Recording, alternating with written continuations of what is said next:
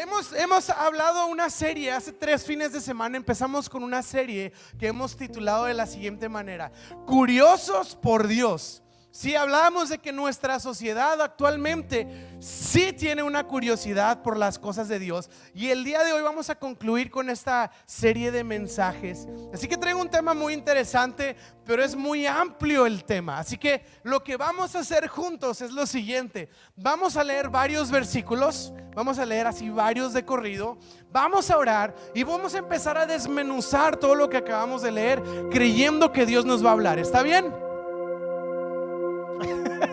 ánimo, ánimo. Sacude al que está a tu lado y le despiértate. Estamos en la iglesia. Esta semana tuvimos una, reunión de oración espectacular. Dios se movió, fue de tanta bendición. Y el día de ayer tuve la oportunidad de compartir en una iglesia que, que celebra, celebra sus 35 años de aniversario. Y compartí ahí. Y me di cuenta que en Central somos una iglesia que celebra y que hace mucho ruido. Ok, yo estaba bien nervioso ayer porque nada gritaba por cualquier cosa. Y dije, extraño Central ¿verdad? Aquí gritamos por cualquier cosa y la nube sigue apareciendo por cualquier cosa, pero estamos emocionados, está bien.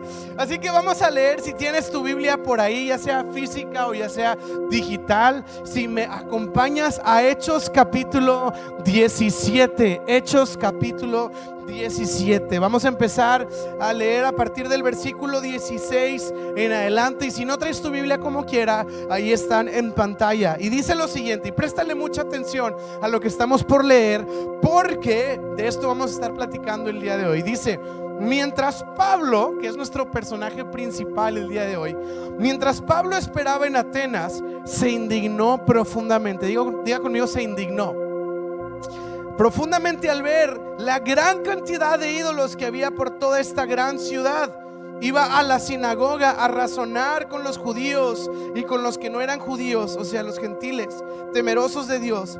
Y hablaba a diario en las plazas. Y dice, ah, me perdí, me perdí, me perdí. Ah, en la plaza, 18, dice, seguimos en el 18. También debatió con algunos filósofos epicúreos y estoicos cuando les hablaba acerca de Jesús y su resurrección. Y ellos dijeron, ¿de qué trata de decir este charlatán? Órale, y empieza ahí el pobre Pablo, no era el San Pablo súper respetado y ahí le están diciendo charlatán.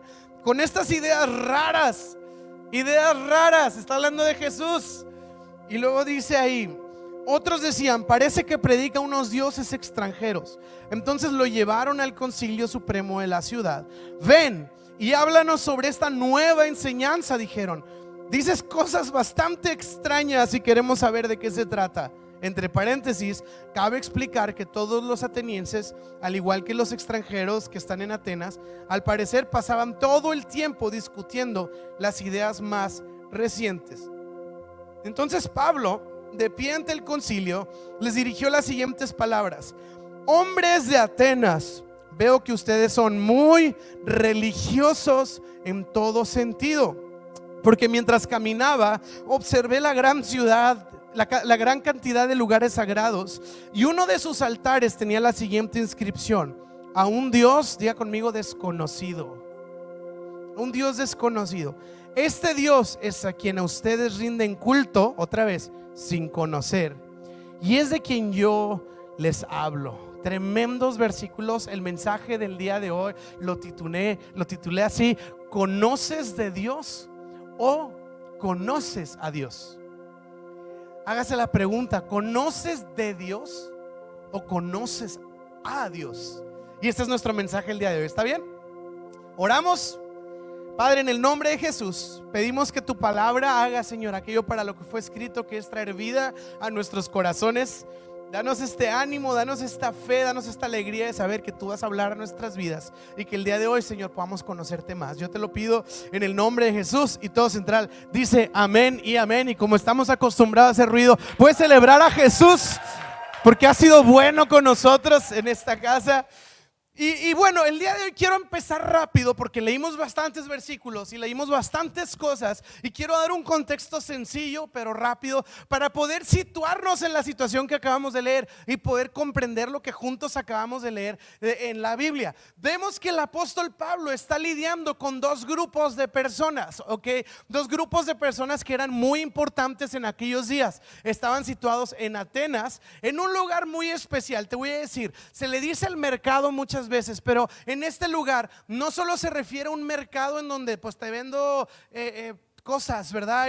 Y, compra y venta de, bienes y cosas materiales. En este lugar en particular había una sección del mercado en donde se, se intercambiaban ideas, filosofías y sabiduría, porque era la filosofía de los griegos lo que predominaba. Entonces yo quiero que te imagines que tú vas a un mercado y están vendiendo cosas aquí, cosas allá, y en alguna zona en particular están pensadores compartiendo de ideas elevadas, ideas muy eh, no sé, excéntricas y, pensamientos y filósofos y, la gente iba ahí, voy a decirlo así, a comprar estas nuevas ideas de vida y adoptar estos nuevos niveles de pensamiento y ellos estaban acostumbrados a este tipo de dinámica.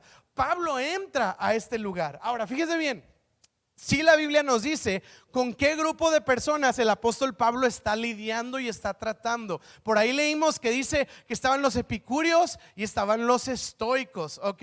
Eran dos grupos de personas que tenían una filosofía de vida muy particular que obviamente venía de la escuela de los griegos. Ya sé, empezamos como clase de historia, a lo mejor dices, oye, es domingo, dale tranquilo, apenas está entrando la cafeína. Por eso ponemos café, que aproveche esa bendición. Pero fíjense bien, esto, va a hablar mucho en nuestras vidas. Los epicúreos, que vienen por epicuro, o epicuro, no sé cómo se pronuncia, eran la idea, mira, se lo voy a super, super simplificar, tanto así que Epicuro se va a retorcer en la tumba de que lo hice demasiado simple, pero básicamente ellos creían que Hakuna Matata. Ok, es como la idea de que sí, quizá hay algunos dioses por ahí, pero si hay, están bien lejos, no tienen nada que ver con nosotros, ¿ok? No pueden ser buscados, no, se involucran con los humanos, no pueden ser hallados por nosotros y ellos ni tienen la intención de ser buscados por nosotros. Debe de haber, puede ser, pero nosotros estamos aquí solos, estamos para vivir la vida, solo tenemos el hoy, ni siquiera tenemos el futuro asegurado y no tenemos nada más todo termina en la muerte. Así que como esto es lo único que tenemos, el presente, vamos a tratar de llevarnos la fiesta en paz, vamos a evitar el sufrimiento, vamos a evitar el dolor, vamos a, huir de los problemas y pues vamos a disfrutar Hakuna Matata. Sí, ellos decían, no sabemos qué viene por delante. ¿Para qué me estreso? ¿Para qué me preocupo? Sin preocuparse es como hay que vivir. ¿Verdad? Y yo pensaba en esa canción y, ya siendo más adultos pensaba también, y yo no sé, mañana, ¿verdad? Yo no sé mañana, era una prueba. ¿Quiénes fueron una boda reciente? Yo no sé mañana, entonces vivamos al máximo el día de hoy. Ahora, algunos a lo mejor están pensando en un sentido pecaminoso y negativo de esto, pero los epicúreos no pensaban así con excesos. De hecho, ellos tenían una escuela de procurar el bien del prójimo. ¿Qué se refieren con vivir al máximo el día de hoy? Hey, disfruta una buena amistad. Hey, disfruta una buena comida con tus seres queridos. Haz bien, ayuda a la gente. O sea, no era de que Drógate y, haz todo porque no, no, no, no, no. Ellos buscaban el bien de los demás. De hecho, ellos enseñaban cosas, por ejemplo, el alcohol. Decían, disfruta una buena copa de vino, pero si eso te va a llevar a alcoholizarte y afectar a tus seres queridos, a tomar malas decisiones y a sufrir una resaca el día de mañana, pues no lo hagas. O sea, ellos literalmente eran muy conscientes de buscar el bien y llevar la fiesta en paz. Estos son los epicúreos.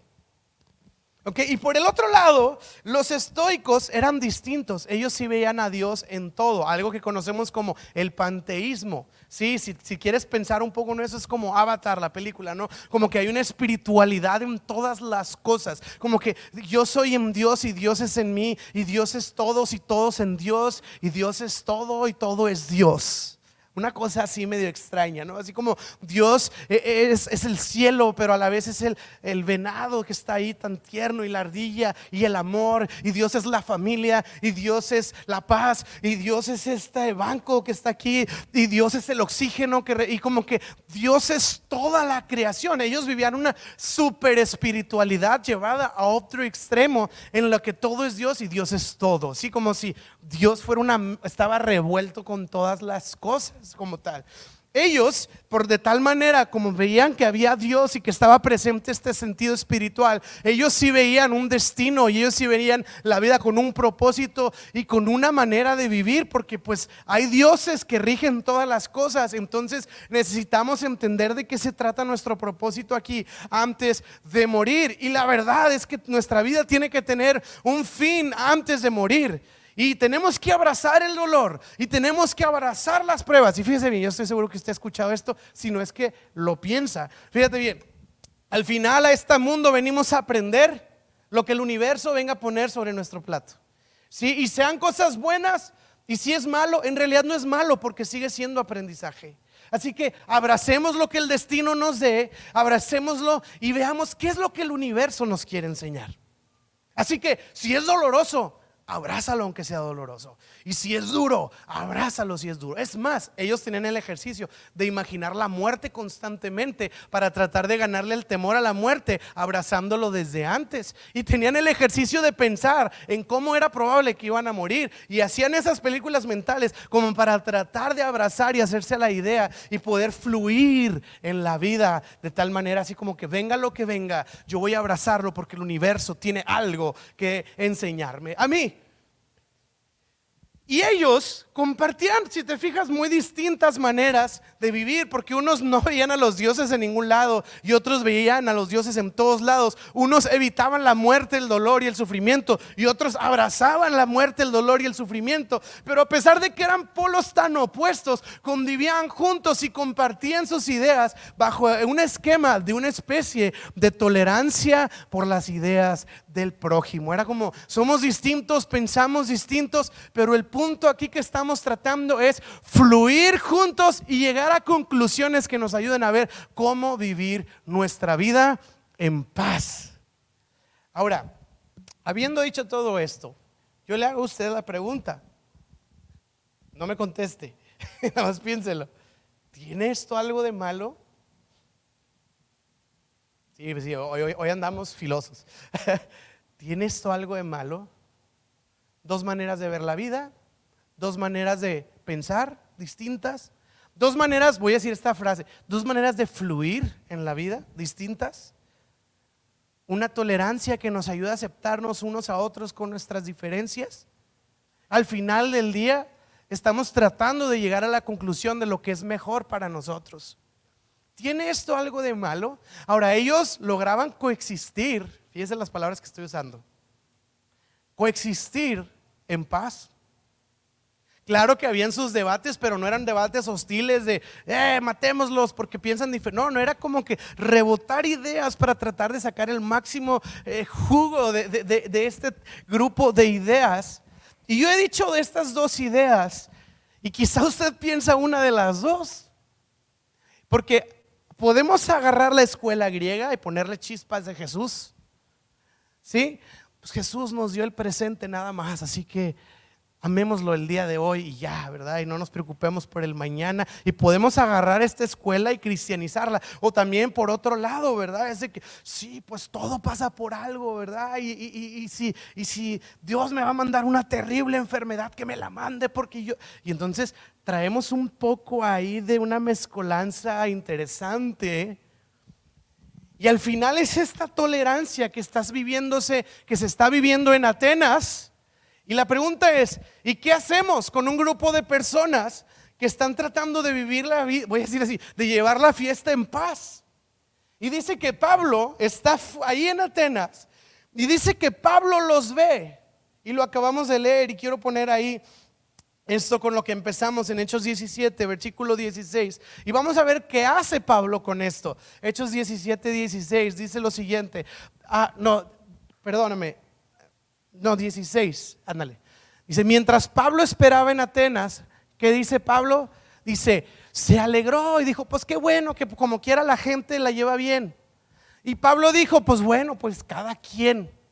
Pues bueno, pues al final, mira, si ellos ahí encuentran su felicidad, que sean felices. La Biblia nos dice que Pablo se indignó profundamente. Y sabes que esa palabra indignación suena así como que, como que está súper ofendido, ¿verdad? Como que, ay, me indigné, el mesero no me trajo el café como yo lo quería, ¿verdad?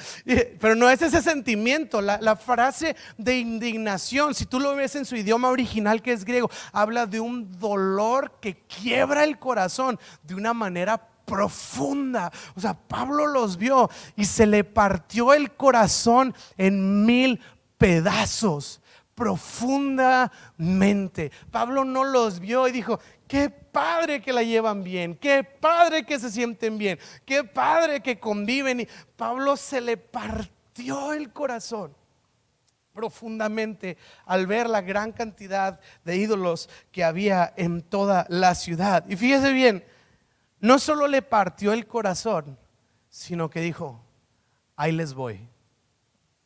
Y Pablo fue con ellos. Fue un dolor que no solo lo indignó para decir, ay, esa Shusma con sus cosas raras, le partió el corazón y dijo, yo tengo que ir a hacer algo ahí, yo tengo que ir a hablar ahí. Él vio, la, él vio, él vio esta situación y el dolor que le causó lo llevó a llevar un mensaje que vendría a cambiar muchas cosas como ahorita estamos por verlos. Pero le voy a decir esto, nosotros a veces decimos, no, no, no, pues todo bien, cada quien piensa lo que quiere, cada quien hace lo que quiere y con que todos estén bien. Y Pablo dijo, no Señor, porque yo veo que tienen sus ideas y yo veo que están tratando de, encontrarle sentido a la vida y yo veo que están tratando de darle significado a lo que hacen, pero no lo han encontrado. Y yo tengo el mensaje de la verdad. Fíjate, dice que ellos buscaban la novedad y Pablo dijo, yo no traigo una novedad, yo traigo la verdad y yo no me puedo quedar callado y necesito ir a hablarles a ellos porque ellos están buscando a Dios en todos los lugares equivocados. Uf. Ya entró la cafeína. Ok, entonces sucede algo muy interesante y pasa algo que me parece brillante y fascinante. Dicen algunos estudiosos que ahí habían más de 30 mil, 300 mil ídolos. ¿Qué me refiero a ídolos? Estatuillas de dioses de diferentes formas, figuras, colores, no sé, sabores, lo que sea. O sea, había una cantidad de dioses, o sea, infinita cientos de miles de dioses. Dice algún estudioso por ahí que era más fácil que encontraras un ídolo que a una persona en Atenas. O sea, entrabas y te topabas primero un ídolo antes de toparte algún amigo por ahí. O sea, sobraban los dioses que ellos estaban buscando. Ellos tenían un buffet pero interminable de opciones acerca de dioses y deidades que ellos estaban buscando y que ellos estaban tratando de encontrar.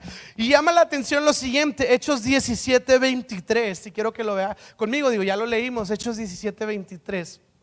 Y dice lo siguiente, entonces, no, Hechos 17, 23, creo que es, hombre de Atenas, veo que ustedes son muy religiosos en todo sentido. Siguiente versículo. Porque mientras caminaba observé la gran cantidad de lugares sagrados que ustedes tienen. Pero uno de esos altares tenía la siguiente inscripción, a un Dios desconocido. Y quiero que podamos darnos, o sea, poder dimensionar lo que está sucediendo aquí. Y le voy a dar un ejemplo. Cuando yo estudié la prepa hace años, hace, casi hace un mes, no sé por qué le dieron oportunidad, si estuviera Héctor aquí, él, estuvo ahí presente ese día, llegaron un, par de personas, dos, dos hombres, y en la explanada principal pusieron literatura, mayormente hinduista. Y libros y libros y libros y libros, pero una cosa, o sea, bajaron una librería ahí pues en la explanada y eran torres de libros. Entonces obviamente llamó la atención y todos fuimos a ver qué era, pues era una exposición de algo. Y estos dos personajes estaban ahí y empezaron obviamente, ¿qué se? Hola, bienvenidos, miren, traemos literatura acerca de la vida y el cosmos y el significado del ser y el humano y empezaron a hablar de este tipo de cosas.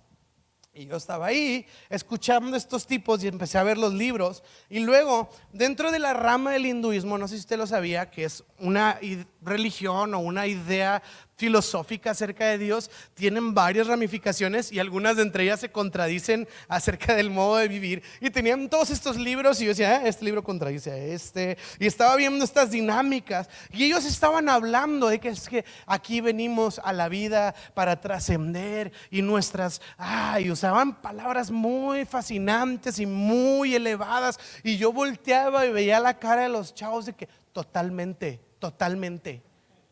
Sí, Sí, bro, totalmente. Sí, parecía así un, podcast ahí en vivo. Va, va, va, tiene sentido, va, sí. Y yo estoy escuchando y yo estoy viendo, y no quiero decir que yo soy el apóstol Pablo, pero me dio un celo similar. El de Pablo era más santo que el mío seguramente, pero me dio un coraje estos tipos. Y aparte me dio una desesperación de que, bro, no, no están diciendo nada. O sea, a la vida hay que trascender y fluir para que el cosmos pueda ver que dejamos un legado del mañana y el porvenir y todo. Totalmente. Y no pude evitarlo, entonces empecé a hablar. Ahora no empecé a hablar, así dice el Señor, hijos del pecado. No, no, no, no. Yo le dije, oye, es súper interesante, ¿de dónde viene todo esto? No, pues todo esto, nosotros traemos una editorial. yo, no, no, no, o sea, no los libros, o sea, la idea. La idea de dónde viene toda la filosofía, o sea, dónde concluyes todo lo que me estás diciendo. No, es que desde siglos atrás, billones y billones de años, los dioses han determinado que no sé qué, no sé qué, no sé qué. Ok, ¿y, y de dónde sabes eso? ¿Cómo? Yo, sí, sí, o sea, ¿de dónde sabes eso? ¿De dónde lo sacas? Pues de los libros sagrados del no sé quién, del no sé fulano, del no sé cuál. Y yo, ok, ok.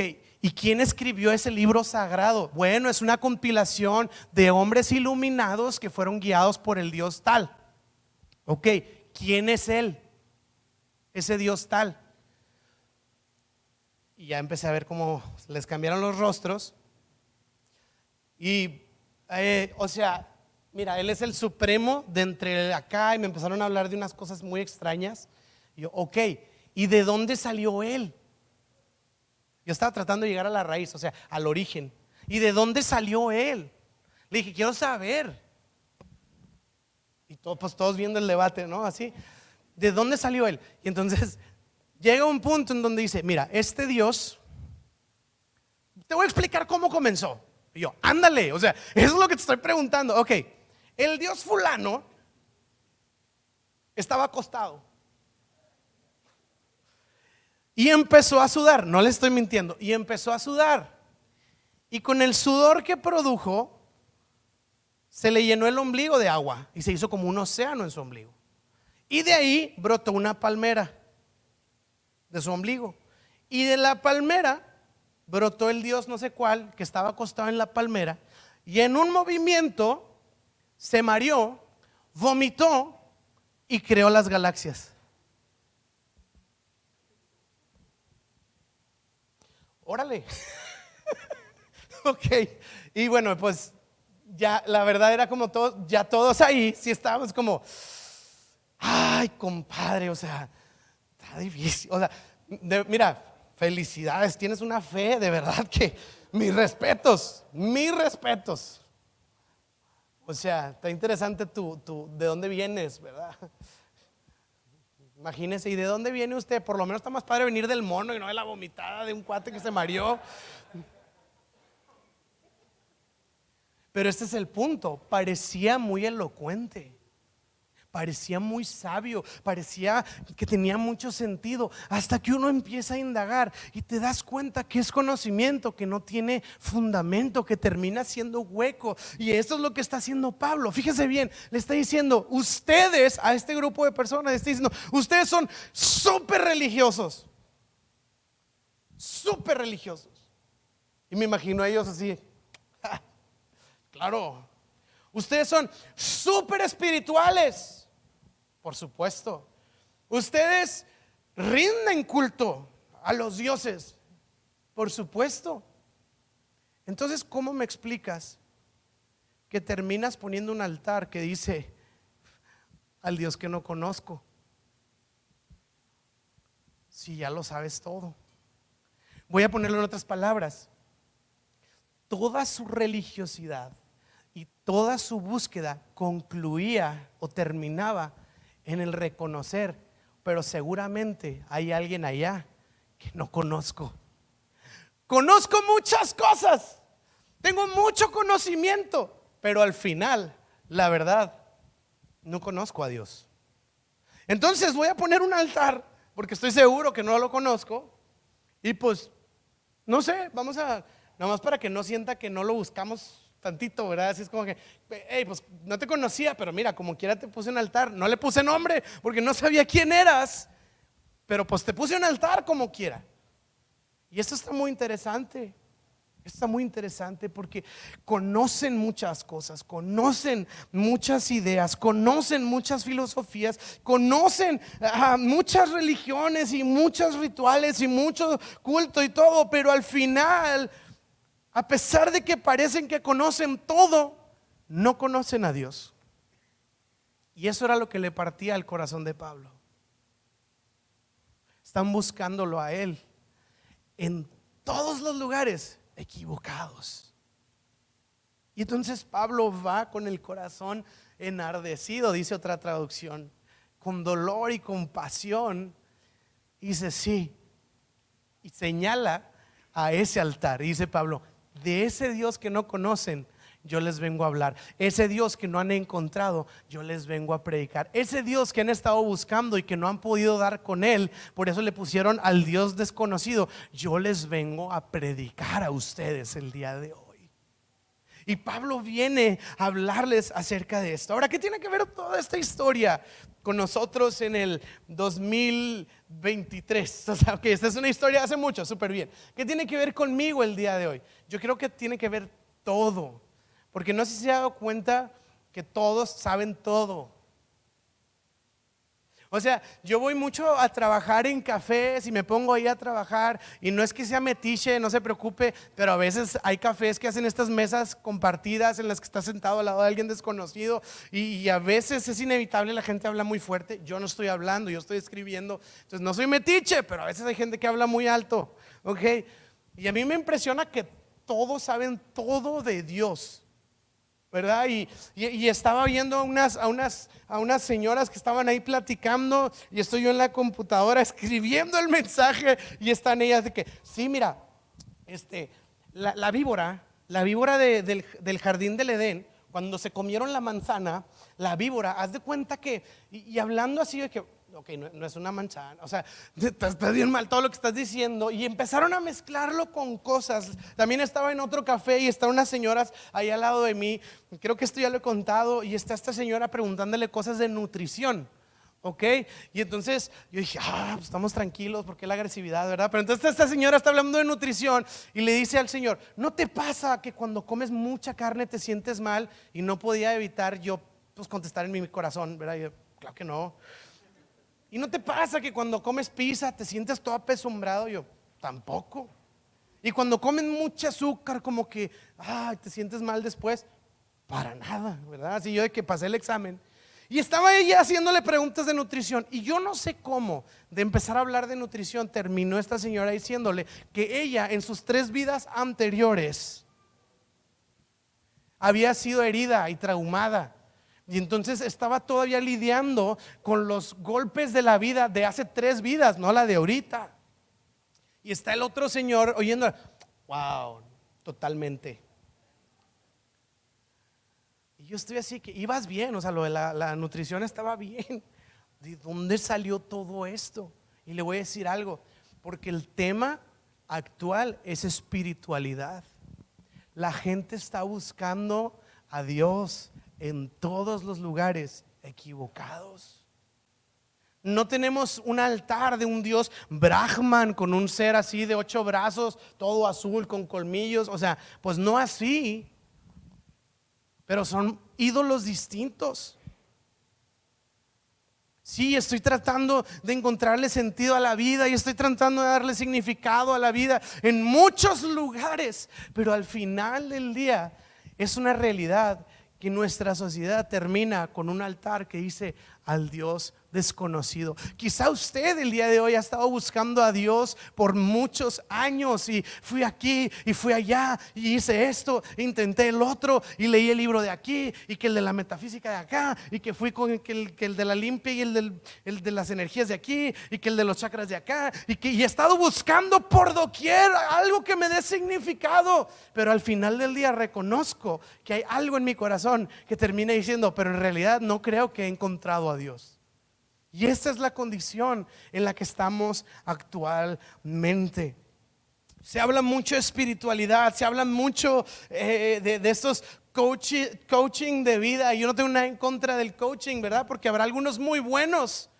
Yo he recibido coaching muy bueno de plantación de iglesias. El coaching no está mal, pero hay algunos ahí que están agarrando estas ideas estoicas, epicúreas y otras cosas. No, mira tú esto y así y así. Y sí, miéntele. Al final, si la va a hacer feliz, tú miéntele. No le digas la verdad, ¿verdad? es como que, ok, wow, ¿verdad? Y, y estamos, pero al final es una búsqueda de tratar de conocer a Dios y conocemos muchas cosas, pero al final del día nos quedamos conociendo de todo menos a Dios. Y este es el mensaje del día de hoy para nosotros. Tengo unos amigos que son un reflejo vivo y que le doy tantas gracias a Dios por sus vidas. Porque los conocí, y yo voy a decirlo así, en una etapa de buscadores. Son dos amigos, algunos los conocen. Llegué a conocerlos a ellos, más bien ellos vinieron alguna vez a escuchar una prédica y me pidieron mi celular y empecé a hablar con ellos por mucho tiempo, mucho tiempo. Imagínense, hasta les contestaba el WhatsApp, los que son de la casa saben que me estiré demasiado. y estos amigos vienen de un, trasfondo, uno de ellos eh, musulmán, y luego fueron al hinduismo, y luego fueron a otra religión, y luego empezaron a intentar los testigos de Jehová y luego se fueron a no sé cuál religión que les exigía subir a una montaña varias veces a la semana a meditar y conectarse con algo. Y regresaban y en, esta etapa tan intensa de búsqueda fue que di con ellos y dieron conmigo y empezamos a hablar. Me decían, a ver, pero ¿por qué? Y me, hacían muchas preguntas. ¿Y esto del hinduismo? Ah, y yo, pues mira, te voy a decir, es que esto del hinduismo y pum, pum, pum, pum, pum, pum, y les ponía, pues, ¿por qué no terminaba vacío? Y lo bueno, a ver, pero esto de, de, que intentamos con los testigos de Jehová, yo, bueno, es que mira, tienes que ver esto y esto y esto. Ah, ok. Y, y ellos luchaban conmigo y luchaban conmigo y luchaban, y eran preguntas tras preguntas, conversaciones tras conversaciones, y estábamos ahí constantemente. Hoy en día ellos encontraron a Cristo y su vida nunca ha vuelto a ser la misma. Encontraron lo que ellos estaban buscando y su alma estaba anhelando y llevan años firmes en la fe y no solo encontraron paz con Dios, ahora son gente súper intensa para la gloria de Cristo y predican y predican y uno acaba de hacer un evento con muchos jóvenes en donde se predicó a Jesucristo, son personas que encontraron y que pudieron darle un nombre a ese altar desconocido. Y yo lo pude ver en carne propia, como ellos buscaron por todos lados sin encontrarlo. Y aquí no es un asunto de qué religión es la correcta. Aquí es un asunto de quién es Dios. Y estos amigos míos encontraron a ese que estaban buscando. Y es a ese quien predicamos el día de hoy. Y es a ese que estoy compartiendo el día de hoy. Yo quiero decirlo así. Este grupo de atenienses eran curiosos también como lo hemos dicho en esta serie. Curiosos por Dios y buscaron por doquier, buscaron en todos lados, pero al final sabían que no lo habían encontrado. Y Pablo vio esto como una gran oportunidad, porque ya intentaste de todo y no te funcionó. Ahora yo vengo a hablarte, no la novedad, vengo a hablarte la verdad. Y quiero que vea usted conmigo lo que hace el apóstol Pablo. Pero yo quiero decirle antes esta idea. Ya he escuchado probablemente esta ilustración. Usted puede saber todo de Michael Jordan. Usted puede saber todos sus trofeos, todas sus anotaciones. Usted se puede saber todas las, todas las presentaciones de los tenis Jordan. Es decir, yo conozco todos los modelos de memoria. O sea, usted puede tener pósters de Michael Jordan en su casa. Puede tener el jersey, puede tener los Jordan, los a los tenis. Y puede saber todo de él, conocer de él. Pero ¿cuántos saben que es muy diferente conocer todo de él y conocerlo a él? Ahora imagínense, yo sé todo de Michael Jordan. Y un día verlo y decirle, Michael, yo sé que tú anotaste tatas, tatas, y yo conozco los 300 modelos de tus tenis, y yo conozco, y Michael Jordan, ok.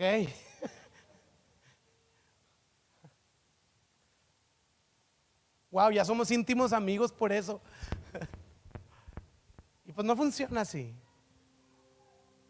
Yo puedo saber todo de muchas cosas, pero es muy diferente conocer de a conocer a. hay mucho conocimiento acerca de Dios. Incluso diré así acerca de Jesús. Yo puedo saber que Jesús nació en Belén como un bebé. Yo puedo saber que Él murió en la cruz. Yo puedo saber que resucitó. ¿Por qué lo sabes? Porque lo vi en Canal 5 en Semana Santa, ¿verdad? Año tras año. Y podemos saber mucho de Él, muchas cosas de Él. De hecho, me, da risa o me, es, tierno como a veces hasta sabemos cosas extras de Él que nunca, ni siquiera es verdad, pero hasta le agregamos a la historia. No, Jesús en la carpintería le soplaba a los pajaritos y se convertían pajaritos de verdad. Yo, órale, fíjate.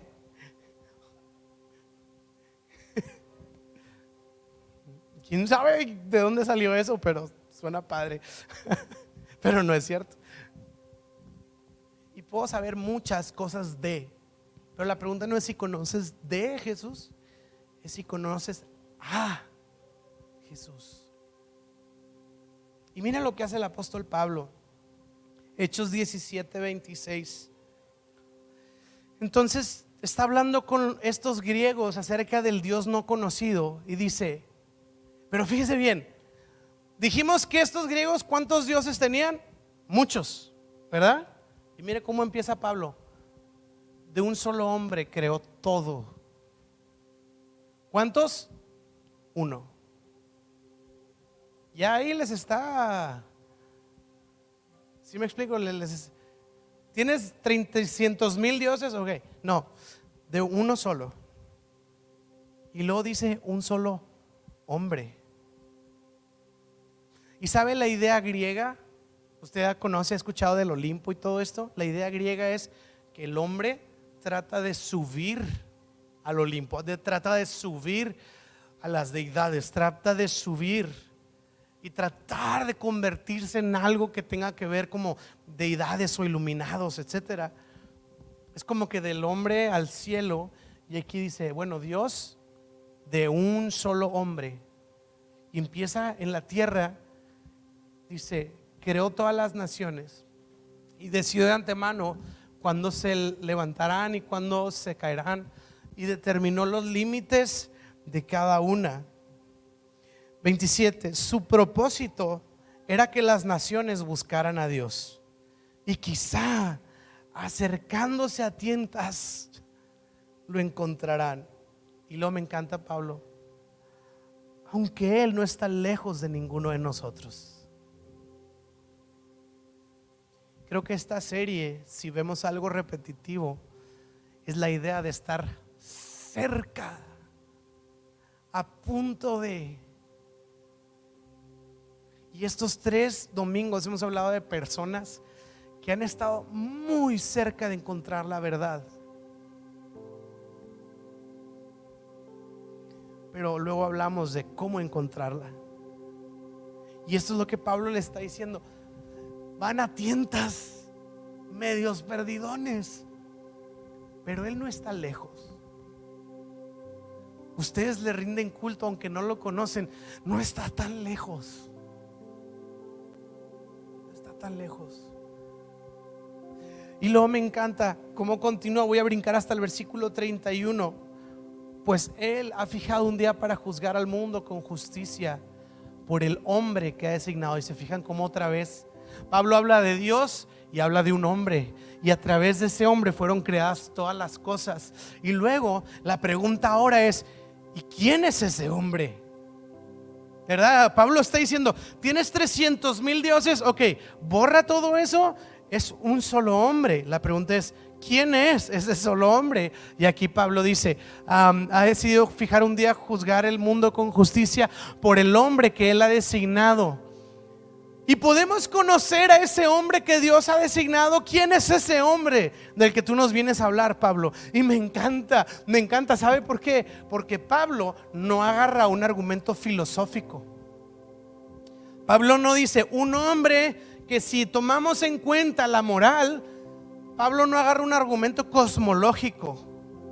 Pablo no agarra un, fíjense, Pablo no agarra un argumento teológico. Pablo dice, Dios ha demostrado a todos quién es ese hombre al levantarlo de los muertos. Pablo agarra un argumento histórico. Yo no les estoy presentando una filosofía, yo no les estoy presentando una idea, yo no les estoy dando una propuesta religiosa. Ustedes saben de quién estoy hablando, porque murió en la cruz.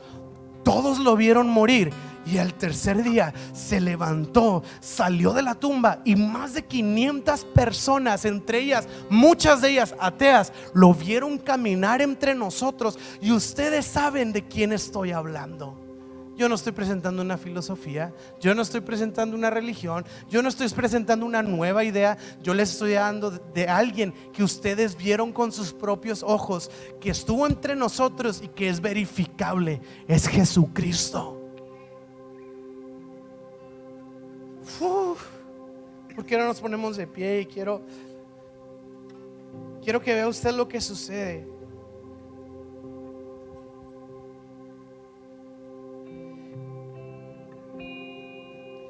Y es que esto es lo que quiero que sepamos el día de hoy. La iglesia primitiva, nuestros hermanos del principio, la iglesia que inició, no era una iglesia que tenía una buena o nueva religión. No era una iglesia que tenía una buena o nueva filosofía. No era una iglesia que tenía una buena sabiduría, que sí la tenía. Era una iglesia que tenía un hecho histórico, verificable y comprobable. Es que yo no te estoy hablando de lo que siento. Es que yo no te estoy hablando y predicando de lo que me imagino. Es que yo no te estoy hablando y predicando de lo que me gustaría que fuera. Es que Tú y yo lo vimos. Murió y resucitó. ¿Cómo puedes negar eso? Él dijo que lo haría y cumplió lo que dijo que cumpliría. Él es Dios y es comprobable. Si muchos otros dijeron que eran supuestos Mesías, si muchos otros dijeron que eran los enviados y los iluminados de Dios, pero murieron y ahí se quedaron enterrados. Pero este hombre fue distinto. Él dijo que era el Mesías, él dijo que era la promesa, él dijo que era Dios y él dijo que moriría y que el tercer día resucitaría. ¿Y sabe usted qué pasó? Murió y qué pasó al tercer día? Resucitó. Y esto, mis amados, era lo que inyectaba este fuego en el corazón de la iglesia, es decir, yo no estoy compitiendo con filosofía, yo estoy hablando de un hombre que de verdad se levantó entre los muertos. Y en ese tiempo, en Corintios, vamos a ver que Pablo dijo, muchos de los que lo vieron resucitar está vivo. ¿Quiere verificarlo usted? Vaya y verifíquelo, investiguelo. La iglesia tenía esa carta, no crea que la iglesia decía, no, usted créalo por fe en el corazón. No pregunte, nada más crea. No, ellos decían, ve y pregúntale a quien quieras a todos los que se están convirtiendo y sus vidas están siendo transformadas por la resurrección de Jesucristo. Ve y pregúntale a Saulo de Tarso, un asesino de cristianos que ahora es el promotor del cristianismo. Ve a preguntarle a Santiago, el hermano biológico de Jesús, que no creía en él y que ahora es un apóstol. Ve a preguntarle a la esposa de Poncio Pilato, que fue partícipe de cómo condenaron a Jesús a la cruz y ahora es miembro de la iglesia de Jesucristo. Es que ve cómo la vida de las personas está revolucionando. ¿Por qué? Porque creyeron una nueva idea. No, porque vieron a un hombre levantarse de los muertos. ¿Y qué sucede cuando Pablo apela al hecho histórico de la resurrección de Jesús? Quiero que lo vea ahí conmigo. Hechos 17, capítulo 32. Y está muy interesante porque miren lo que dice aquí. Hechos 17, 32. Voy a leer aquí en las notas. Dice, cuando oyeron a Pablo hablar acerca de la resurrección de los muertos, algunos se rieron con desprecios. Ah, algunos se burlaron. Y dice, otros dijeron, queremos oír más sobre esto. Más tarde, igual el otro domingo me sigues predicando o algo. O igual en enero, en enero busco a Dios, ¿verdad? Dijeron más tarde. Pero me encantan estos últimos versículos. Dice, otros dijeron, queremos oír este tema más tarde y el 33 dice, y con esto terminó el diálogo de Pablo con ellos. Y dice el 34, pero algunos se unieron a él y se convirtieron en creyentes. Y su altar ya no decía al Dios desconocido, ahora decía Jesucristo el Hijo del Dios viviente, quien murió y, se y resucitó y vino, a darnos vida y vida eterna. Ese es el altar de quien ahora yo conozco y a quien yo adoro. Iglesia, el día de hoy quizá tú has sido un buscador o una buscadora y al final te quedas con una sensación de que tu altar en tu corazón tiene esa etiqueta desconocido. El día de hoy yo quiero decirte, recibe a Cristo Jesús como tu Señor y Salvador. Él es el que había de venir. Él es el Hijo del Dios viviente. Él es el creador del cielo y de la tierra. Él es Dios. Él es quien puede darte vida y vida eterna. Él viene a darnos perdón, amor, gracia y salvación. Estos epicúreos y estos estoicos luchaban tanto por conseguir paz, por darle significado a la vida. Déjame decirte que Cristo es el príncipe de paz. La paz de Dios descansa sobre sus hombros y en Él nuestra alma va a dejar de buscar como esa agua o esa eh, nuestra vamos a ser saciados. En él hallamos la paz, en él encontramos la verdad y en él hayamos sentido a todas las cosas. Porque Él es quien creó todas las cosas, Él es quien le da destino y propósito a todas las cosas y para Él son todas las cosas. Recibe a Cristo como tu Señor y Salvador. El día de hoy, iglesia, te ruego que quites ese letrero que dice desconocido y el día de hoy pongas este nombre en el altar de tu corazón y que este nombre diga Jesucristo, mi Dios, mi Señor y mi Salvador. Así que, ¿qué te parece si oramos? Y te quiero invitar que con tus ojos cerrados, si este es tu deseo esta mañana y te identificas como un buscador, y has buscado por años, y has buscado a lo largo de tu vida y has sentido que has estado buscando en los lugares equivocados, el día de hoy quiero decirte, Cristo es la respuesta que estamos buscando.